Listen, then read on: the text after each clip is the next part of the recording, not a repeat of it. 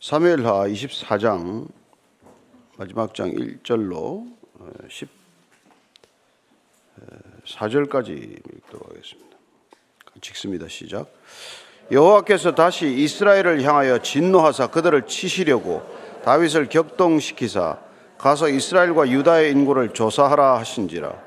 이에 왕이 그 곁에 있는 군사령관 요압에게 이르되 너는 이스라엘 모든 지파 가운데로 다니며 이제 단에서부터 부엘세바까지 인구를 조사하여 백성의 수를 내게 보고하라 하니 요압이 왕께 아뢰되 이 백성이 얼마든지 왕의 하나님 여호와께서 백배나 더하게 하사 내주 왕의 눈으로 보게 하시기를 원하나이다.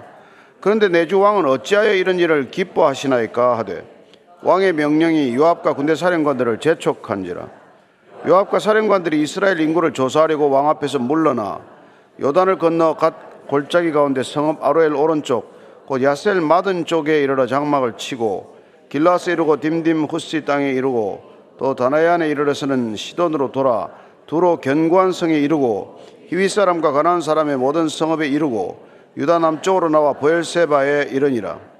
그들 무리가 국내를 두루 돌아 아홉 달 스무 날 만에 예루살렘에 이르러 요압이 백성의 수를 왕께 보고하니 곧 이스라엘에서 칼을 빼는 담대한 자가 80만 명이요. 유다 사람이 50만 명이었더라 다윗이 백성을 조사한 후에 그의 마음에 자책하고 다윗이 요압께 아뢰되 내가 이 일을 행함으로 큰 죄를 범하였나이다. 여호와여 이제 간구하옵나니 종의 죄를 사하여 주옵소서. 내가 심히 미련하게 행하였나이다 하니라. 다윗이 아침에 일어날 때 여호와의 말씀이 다윗의 선견자 된 선지자 가세에게 임하여 이르시되 가서 다윗에게 말하기를 여호와께서 이와 같이 말씀하시기를 내가 내게 세 가지를 보이노니 너를 위하여 너는 그 중에서 하나를 택하라.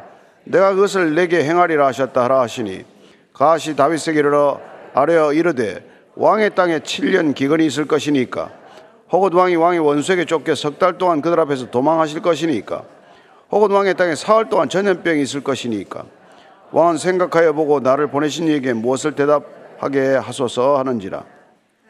다윗이 가세기 이르되 내가 고통 중에 있도다 청하건대 여호와께서는 긍휼이 크시니 우리가 여호와의 손에 빠지고 내가 사람의 손에 빠지지 아니하기를 원하노라 하는지라. 그 사무엘하 21장 이후로 24장까지를 부록이라고 말씀드렸습니다만 21장도 3년 기근에 관한 얘기가 나오지 않습니까? 사울의 죄에 대한 범죄에 대한 이 기근 때문에 그 기근을 어떻게 해결, 해소해야 할 것인가? 사울의 죄를 어떻게 갚아야 할 것인가? 죄의 대가를 어떻게 치러야 할 것인가? 거기에 관한 얘기가 있었고 오늘 이 부분에 관해서도 범죄에 대한 응분의 대가를 치르는 것을 오늘 우리에게 알려주고 있습니다. 따라서 우리 성경을 읽어가면서 용서하시는 하나님, 이 죄를 사하시는 하나님, 그 하나님에 너무 익숙해서 우리가 치러야 할 죄 대가, 죄값을 어, 흔히 왕왕 우리가 이렇게 너무 가볍게 여기고 넘어갈 수가 있다는 것이죠. 사실 구약 전체를 통해서 우리가 보게 되는 것은 죄를 사시는 방법을 제사라는 형태를 통해서 가르쳐 주셨지만 그러나 많은 경우 예, 왕이 그 죄값을 치른다든지 또한 뭐 왕의 범죄로 이 백성들이 또 죄를 죄값을 치른다든지 또 백성들의 죄를 왕이 치러야 하는 그런 일들을 예, 보게 됩니다. 오늘 이 인구조사라고 하는 지극히 고대 왕국에서는 통상적인 일인데 이 일이 왜 죄가 되는지 그리고 이것 때문에 왜 이렇게 온역이 이 땅 가운데 또 전염병이 주어지는지 조금 우리로서는 지금 이 시대 사는 사람들로서는 납득하기 어려운 일이지만은 왜 그런 일이 있었는지 한번 살펴보도록 하겠습니다. 먼저 24장 1절 말씀입니다. 시작. 여호와께서 다시 이스라엘을 향하여 진노하사 그들을 치시려고 다윗을 격동시키사 가서 이스라엘과 유다의 인구를 조사하라 하신지라. 이 1절 말씀에 굉장히 많은 내용들이 포함이 되어 있습니다. 첫째는 여호와께서 다시라고 하는 또다시 하나님께서 진노하셨다는 거예요. 그리고 21장에 보면은 여호와께서 진노하셔서 3년 기근이 있었다라고 되어 있어요. 근데 그 기근의 원인이 무엇인지를 물었더니 이 기본 족속들을 학살했던 어, 죄가 드러나게 되었고 그 죄값을 어떻게 치러야 하는지에 대한 얘기가 21장에 소개가 됐습니다. 하나님이 진노하셨다. 근데 오늘 또 24장에도 다시 또 진노하셨다는 거예요. 하나님이 뭐 화를 벌컥벌컥 자주 내시는 분입니까? 그건 아니지 않겠습니까? 무언가 하나님께서 어, 묻고 할 수 없는 그냥 지나칠 수 없는 일이 있다는 거예요. 근데 오늘 보니까 다시 이스라엘을 향하여 진노하셨다. 이스라엘을 향하여 진노하셨다는 건 하나님이 택하신 백성을 향하여 진노하셨다는 것이죠. 따라서 이게 구, 구체적으로 무엇 때문에 이스라엘을 향해 진노하셨는지를 우리가 미루어 짐작할 수밖에 없는 상황이에요. 무슨 무슨 일로 진노하셨다, 다시 진노하셨다라는 게 기록되어 있지 않아서. 그래서 우리가 전체 사무엘 하를 쭉 추적을 해보거나 사무엘 상하를 전체를 우리가 둘러볼 때 이스라엘 백성이 하나님의 마음에 굉장한 분노를 불러일으켰다는 것입니다. 그래서 우리는 오늘 이 다시라고 하는 부분, 3년 기근 이후에 진행된 사건 속에서 우리가 그걸 실마리를 찾을 수밖에 없는 것이죠. 그래서 기본 족속들의 한을 원한을 풀어주고 그 사울 집안의 일곱 자녀들을 죽음으로 이렇게 내던짐으로써 어떻게 보면 그 일이 이제 일단락 수습이 되었는데 다시 진노하는 이 시간적 차이를 통해서 우리가 이 시간 사이에 무슨 인과관계가 있나, 무슨 일이 그동안 있었나를 줄곧 우리가 한번 생각해 보면 그 중에 가장 큰 일은 다윗의 바세바 범죄 사건, 그리고 다윗의 범죄 사건으로 인해서 우리아가 희생되고 그 이후에 어떤 일이 일어납니까?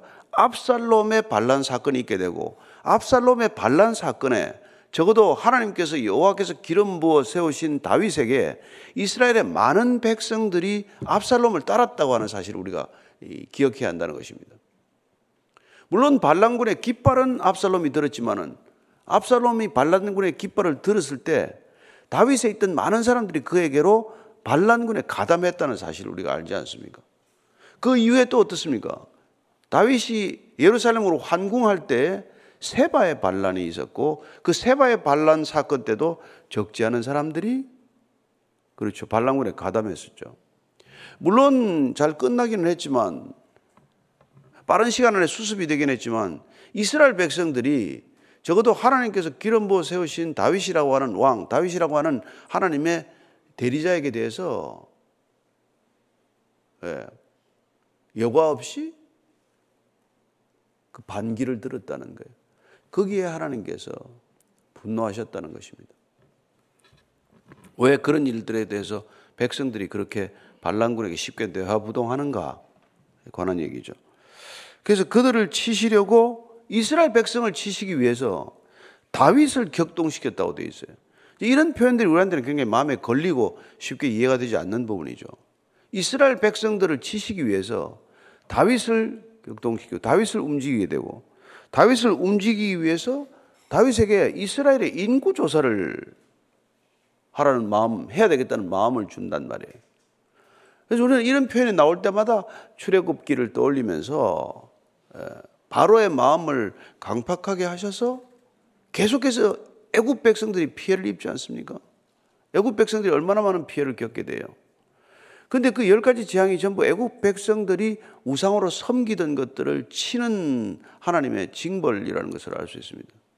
출애굽이라고 하는 이스라엘 백성들이 애굽 땅을 떠나야 하는 사건도 있지만 그 명분도 있지만 중요한 것은 애굽 전체를 심판하시는 하나님의 손길을 우리가 발견하게 되고 그 하나님께서 애굽 땅을 심판하는 방법으로 바로의 마음을 강팍하게 하고 바로의 마음을 완악하게 해서 애굽 못 떠나게 이스라엘 백성들을 붙들게 되고 그 결과 누가 가장 많은 피해를 보게 됩니까? 애굽 백성들이 수 없는 피해를 보게 되죠. 아니 뭐 애굽 왕의 바로의 왕도 장자가 죽지만은 모든 애굽 가정의 초태생 짐승이 죽는 것뿐만 아니라 장자가 죽는 죽음을 맛보지 않습니까?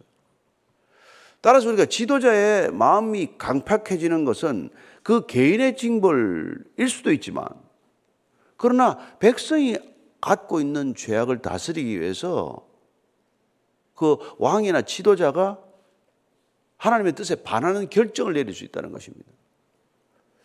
이게 우리가 지금 뭐 이 시대 상황에 뭐 굳이 꼭 대입을 해서 한번 생각을 해보자 할 필요는 없겠지만 어쨌든 백성들이 지도자와의 관계에서 책임을 면할 수는 없다는 것입니다.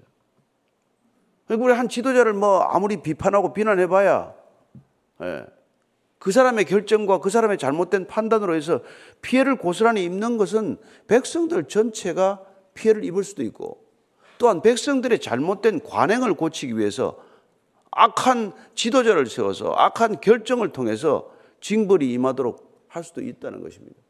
우리가 하나님의 그 계책을 다 어떻게 알겠어요? 하나님께서 무엇 때문에 이런 일이 일어나는지. 그러나 궁극적으로 우리가 믿거니와 그분께서는 합력하여 선을 이루시는 분이다. 어떻게 하든 우리를 구원에 이르게 하시는 분이다. 어떻게 하든 우리의 죄를 네, 징, 징치하시더라도 우리를 정결하게 하시는 것이 목적이다. 우리를 거룩하게 하기 위해서 하나님은 무수한 방법을 가지고 계신 분이다 이 말이죠. 하나님은 그분의 뜻을 이루시기 위해서 우리가 상상할 수 없는 수많은 방책이 있으신 분이다. 우리에게는 수단이 많지 않을지 모르겠지만 하나님에게는 무한한 지혜가 있으시고 무한한 대안이 있으시고 무한한 계책이 있으실 수 있는 분이다. 그걸 우리가 이렇게 성경을 통해서 읽어가면서 발견하게 되는 것이죠. 뭐 욥기를 읽어도 마찬가지고 그렇지 않습니까? 욥이 무슨 특별한 죄가 있습니까? 그러나 그 욥기를 통해서 결국 이루어가는 건 뭐예요? 하나님의 공의를 이루어 간다. 궁극적으로 하나님의 선을, 하나님의 거룩함을 우리에게 가르치는 것을 보게 되지 않습니까? 뭐가 진정한 하나님의 거룩인가? 그리고 인구 조사가 뭐 잘못됐습니까? 인구 조사가 이스라엘 왕들이 여러 명이 요시아 왕도 했고 무슨 아마샤도 하고 인구 조사 여러 왕이 해요. 그리고 고대 왕국의 인구 조사는 세 가지 목적을 가집니다. 첫째, 조세원의 정확한 파악이죠. 뭐 인두세가 주로 뭐 세금의 근간이니까 얼마나 숫자가 되는가를 다 파악을 해야 돼요. 그래서 조세라는 목적을 위해서 인구 조사를 했고 두 번째는 노역을 부과하려면은 무슨 뭐 국고성을 짓는다. 무슨 뭐 성을 방비할 수 있는 국방을 위해서 무슨 성을 짓는다. 그러면 그 노역을 차출하기 위해서라도 인구 조사해야죠. 세 번째는 전쟁에 앞서서 군사를 동원하기 위해서는 반드시 인구조사가 필요한 것이죠. 그건 우리가 알지만 민숙에서 인구조사가 계속 나오지만 민숙에서 출애굽한 백성들의 민숙이 인구조사는 뭡니까? 예, 나이 스무 살 된 이상의 성인 남자를 이제 개수하는 것이죠. 근데 오늘 보면 이 인구조사는 나이에 관계없이 싸움할 수 있는 사람을 대상으로 인구 조사를 하게 됩니다. 근데 다윗이 인구 조사한 목적이 뭔가? 요압하고 얘기를 통해서 그게 드러나죠. 2절, 3절, 4절 한번 쭉 읽어보겠습니다. 시작. 이에 왕이 그 곁에 있는 군사령관 요압에게 이르되 너는 이스라엘 모든 지파 가운데로 다니며 이제 단에서부터 부엘세바에까지 인구를 조사해 백성의 수를 내게 보고하라니 요압이 왕께 하려되 이 백성이 얼마든지 왕의 하나님 여호와께서 백배나 더하게 하사 내 주 왕의 눈으로 보게 하시기를 원하나이다. 그런데 내 주 왕은 어찌하여 이런 일을 기뻐하시나이까 하되 왕의 명령이 요압과 군대 사령관들을 재촉한지라 요압과 사령관들이 이스라엘 인구를 조사하고 왕 앞에서 물러나 여기 보니까 아, 요압이라는 이 별로 뭐 신통찮은 부하 그렇게 늘 뭐 다윗에게 충성만 하는 하지 않는 것 같은 이 요압이 뜻밖의 이 다윗을 계속 만류하는 걸 보게 됩니다. 그래서 요압까지 만류하는 일을 왜 굳이 했는가? 이게 사실 인간적인 생각으로 이해가 잘 안 되니까 역대상에 가면은 이게 하나님께서 다윗을 격동케 해서 이스라엘께 징벌을 내렸다는 이 표현 자체가 이해가 잘 안 되기 때문에 그냥 역대상 이 저기 저 21장 1절을 보면은 이렇게 표현해 놨어요. 역대상 21장 1절입니다. 시작. 사탄이 일어나 이스라엘을 대적하고 다윗을 충동하여 이스라엘을 개수하게 아니라 예. 이러면 설명이 쉽죠? 사탄이 사탄이 요압을 시험하겠다 그런 것도 허락해야 된다 말이죠. 요기에 우리가 주제 아닙니까? 인간을 건드리는데 하나님 허락 없이 일어나지 않는다. 참새 한 마리가 땅에 떨어져도 하나님께서 허락하시지 않으면 안 일어난다. 이게 우리의 믿음이란 말이에요. 그래서 예수님께서 내 머리 털럭 네가 하나 크게 할 수 있냐? 내가 내 키를 한 자라도 크게 할 수 있냐? 예. 하나님을 온전히 전적으로 신뢰하고 하나님께 맡기라. 예. 순복하라. 그런 거죠. 왜요? 요새 키 크는 거 하니까 막몇 센치씩 크던데 그런 소리 하지 말고 자꾸 고치지 말고 그냥 예. 자 그래서 이제 요압이 이제 아니 왜 하나님께서 이스라엘 백성들 인구 개수하라는데 하나님이 지금 마음 먹으면 이스라엘 백성을 지금보다도 100배나 더 해줄 수 있는데 뭐하러 인구 조사를 하시려고 하십니까? 모처럼 요압이 충성스러운 얘기 간언을 해요. 그러니까 하여튼 누가 그러더라고요. 정말 아무 짝에 쓸모없는 인간 같은데 살다 보면 평생에 옳은 소리 한마디는 한다는 거예요. 그래서 곁에 둔답니다. 늘 애를 매고 속을 쓰고 평생 좋은 소리 하는데 아니 우연히 한마디 하는 게 꼭 해야 될 말을 한다는 거예요. 그 참 신기하죠. 그 사람이 아내입니까? 예, 그렇게 이제 아 그래서 하여튼 왕에게 막 다윗이 막 열받았어요. 빨리 하라니까 강압적으로 얘기하는 걸 재촉한다 그러는. 예. 그래서 굉장히 강하게 밀어붙이는 걸 봐요. 5절, 6절, 7절입니다. 시작. 요단을 건너 갓 골짜기 가운데 성읍 아로엘 오른쪽 곳 야셀 맞은 쪽에 이르러 장막을 치고 길라스에 이르고 딤디모스 땅에 이르고 또 다나야에 이르러서는 시돈으로 돌아 두로 견고한 성에 이르고 히윗 사람과 가난 사람이 모든 성읍에 이르고 유다 남쪽으로 나와 부엘세바에 이르니라. 이 사람들은 단에서 부엘세바까지 하면은 이스라엘 전역을 말하는 것이죠. 샅샅이 이제 인구 조사를 하는데 보니까 요단강을 먼저 건너가 가지고 요단 남쪽에서부터 북쪽으로 돌아서 그쪽으로 다시 요단을 건너서 요단 서편에서 북쪽에서 남쪽으로 내려오니까 시계 반대 방향으로 한 바퀴 쭉 돌아서 가나안 땅 살 사이 사이에 있는 이스라엘의 이게 마을까지도 다 이제 뒤지고 다니는 거예요. 그러니까 가나안 땅에 들어와서 가나안 사람들하고 같이 혼거하게 된 거 아닙니까? 같이 살게 된 거란 말이에요. 그러니까 인구 조사가 쉽지 않을 거예요. 왜냐하면 이스라엘 백성들이 가나안 땅 원주민들과 뒤섞여 살기 때문에 이게 꽤 그 인구 조사가 그렇게 만만치 않았던 작업일 것입니다. 그래서 아홉 달이 넘게 걸렸다. 이 얘기를 지금 적고 있는 것이죠. 자, 8절 9절이에요. 시작. 그들 무리가 국내를 두루 돌아 아홉 달 스무 날 만에 예루살렘에 이르러 요압이 백성의 수를 왕께 보고하니 곧 이스라엘에서 칼을 빼는 담대한 자가 80만 명이요 유다 사람이 50만 명이었더라. 합치면 113, 130만 명이나 되죠. 많죠. 그런데 역대상에 보면 이 동일한 인구 조사가 숫자가 틀리게 나와 있어요. 아까 읽었던 역사당 21장 5절 6절 한번 비교해 보겠습니다. 시작. 요압이 백성의 수요를 다윗에게 보고하니 이스라엘 중에 칼을 뺄 만한 자가 110만 명이요 유다 중에 칼을 뺄 만한 자가 47만 명이라.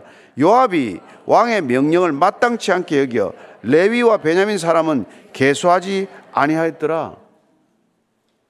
이지 맘에 안 든다고 인구 조사를 숫자를 지금도 뭐 통계가 다 거짓이라는 그런 얘기가 나오지만은 예, 보다 보면은 뭐 통계 숫자라는 게 다 짜맞추기 아닙니까? 통계 믿을 만한 게 뭐 뭐 없지는 않겠지만은 수많은 통계가 있던 인리적으로 짜 맞추는 거란 말이에요. 그때나 지금이나 인간이 하는 일이 그렇단 말이에요. 죄인들이 하는 일이 예, 늘 이 숫자를 조작하고 말이죠.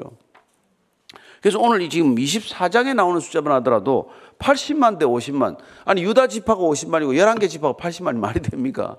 안 되잖아요. 그래서 누구는 억지로 해석을 하기를 50만은 그냥 유다는 남자 숫자 전체를 개수한 거고, 예, 나머지 11지파는 이제 그렇게 해서 80만이다. 군대 가면 싸울 사람만. 근데 뒤에 가보면 또 레위 지파와 베냐민 지파는 빼놨다고 되어 있어요. 그러니까 요압이 이거 아홉 달 동안 뭐 하고 다닌 겁니까? 설렁설렁 놀고 다닌 거예요. 참, 하여튼. 하여튼 뭐 정부에서 뭐 시찰 간다 그러면 시찰은 무슨 시찰이에요? 뭐 골프 치고 세미나 한다고 맨날 막 정부 돈이나 쓰는 게 제일 편하게 쓰는 거 아닙니까? 네. 옛날에 처음에 뭐 강변도로 이런 거 만들고 얼마나 뭐 열받았는지 몰라요. 출구가 없어. 갔다 오기 전에 다 해외 다니면서 뭐 고속도로라는 고속도로는 다 구경하고 왔다는데 뭔 고속도로를 구경하고 가지고 출구 하나를 제대로 못 만들었냐고. 그렇게 흥분했던 시절이 있습니다. 뭐 어떻게 지금은 뭐 그럴 힘도 없지만. 예. 그러니까 이게 내가 뭐 다, 다 요압이 뭐냐 다니는 거예요 그냥 가면서 대접받고 뭐. 예. 잘 지내다 온 거죠. 아홉 달 동안 잘 지내다 돌아와가지고. 그래서 10절 말씀 한번 보십시다. 시작.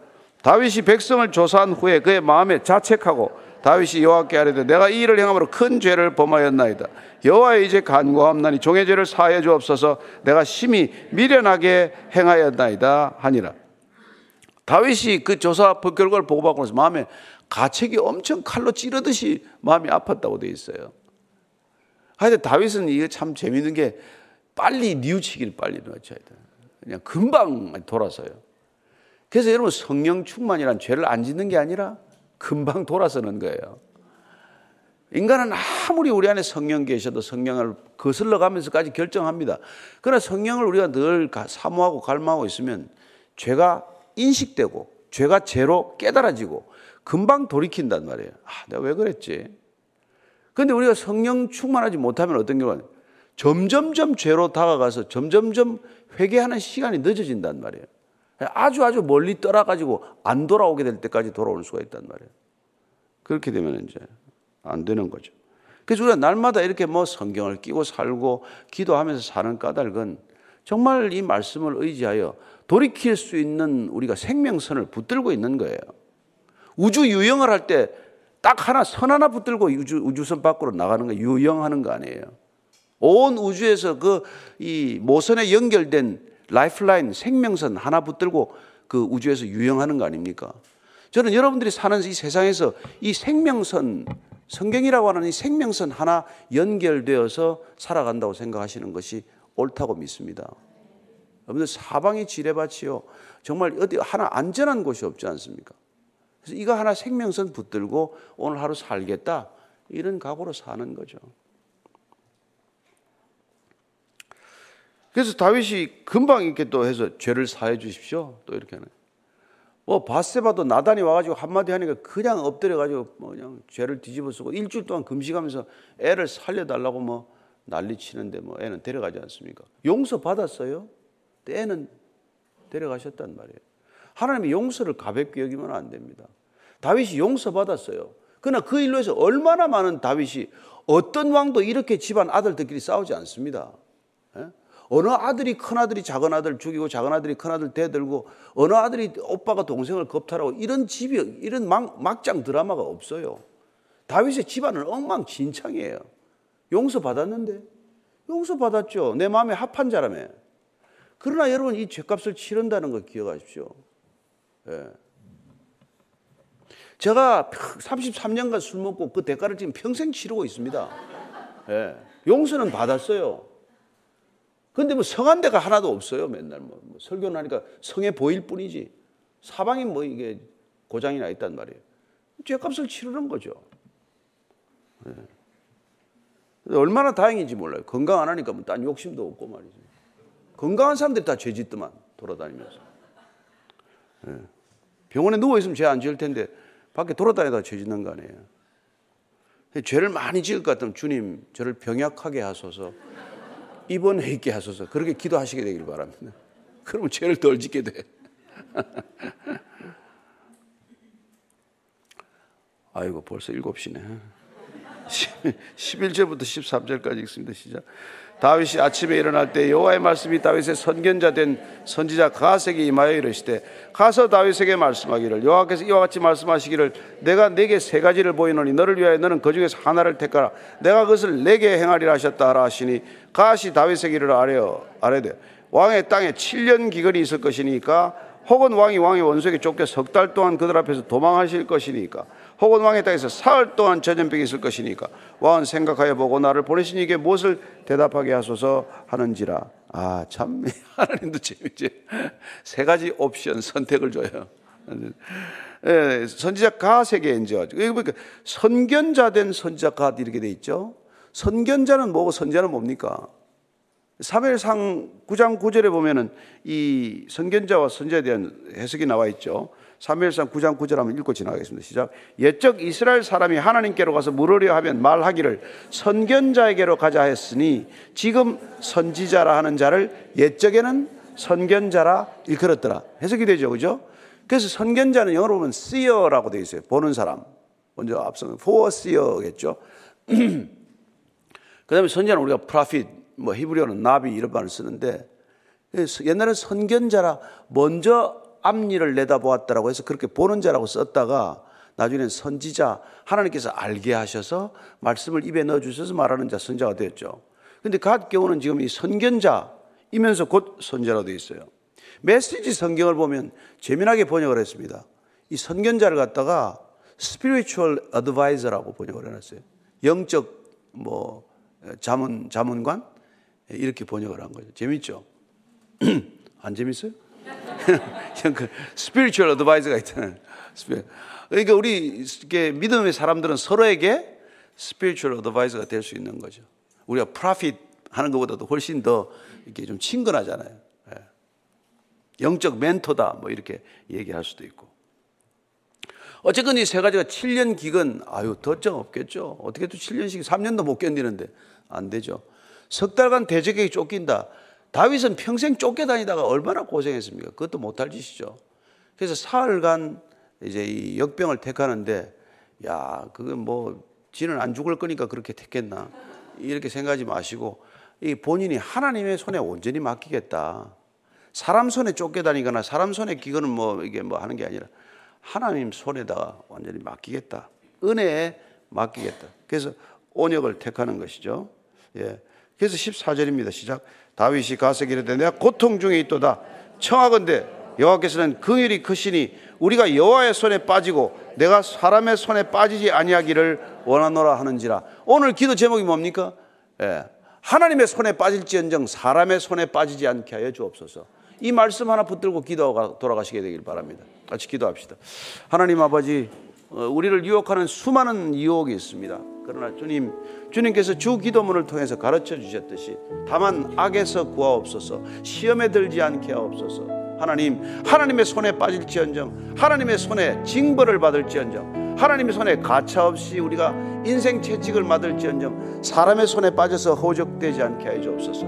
하나님 우리를 불쌍히 여겨주시고 긍휼을 베풀어 주시고 특별히 이 시대 모든 교회를 긍휼히 여겨주셔서 하나님 거룩을 회복하게 하시고 거룩의 모양은 서로 빈약해 보일지 몰라도 거룩의 능력을 회복하는 교회가 되게 하여 주시옵소서. 살아계신 하나님 아버지 나 여호와는 거룩하니 너희도 거룩하라고 말씀하셨사오니 거룩이 위해 다른 어떤 것도 앞세우지 않게 하시고 모든 것은 거룩하기 위하여 걸어가는 신앙의 걸음 되게 하여 주시옵소서. 이제는 십자가에서 우리를 거룩해 하시기 위하여 모든 피와 물을 쏟으신 우리 구주 예수 그리스도의 은혜와 보혈을 지나 궁극적으로 주님께 이룰 수 있도록 그렇게 길을 내시고 그 길 끝에서 맞아주시는 아버지의 사랑과 날마다 우리의 죄성을 들여다보게 하시고 그 죄성 가운데 머물지 않게 하시고 그렇게 끝내 주님의 형상 담도록 하시는 성령님의 인도하심이 오늘 다윗처럼 우리가 사람의 손에 빠지지 않고 하나님의 손에 빠질지언정 사람의 손에 건진받기를 원하는 이제 고기 숙인 모든 믿음의 형제 자매들 위해 지금부터 영원까지 함께 하시기를 간절히 축원하옵나이다. 아멘.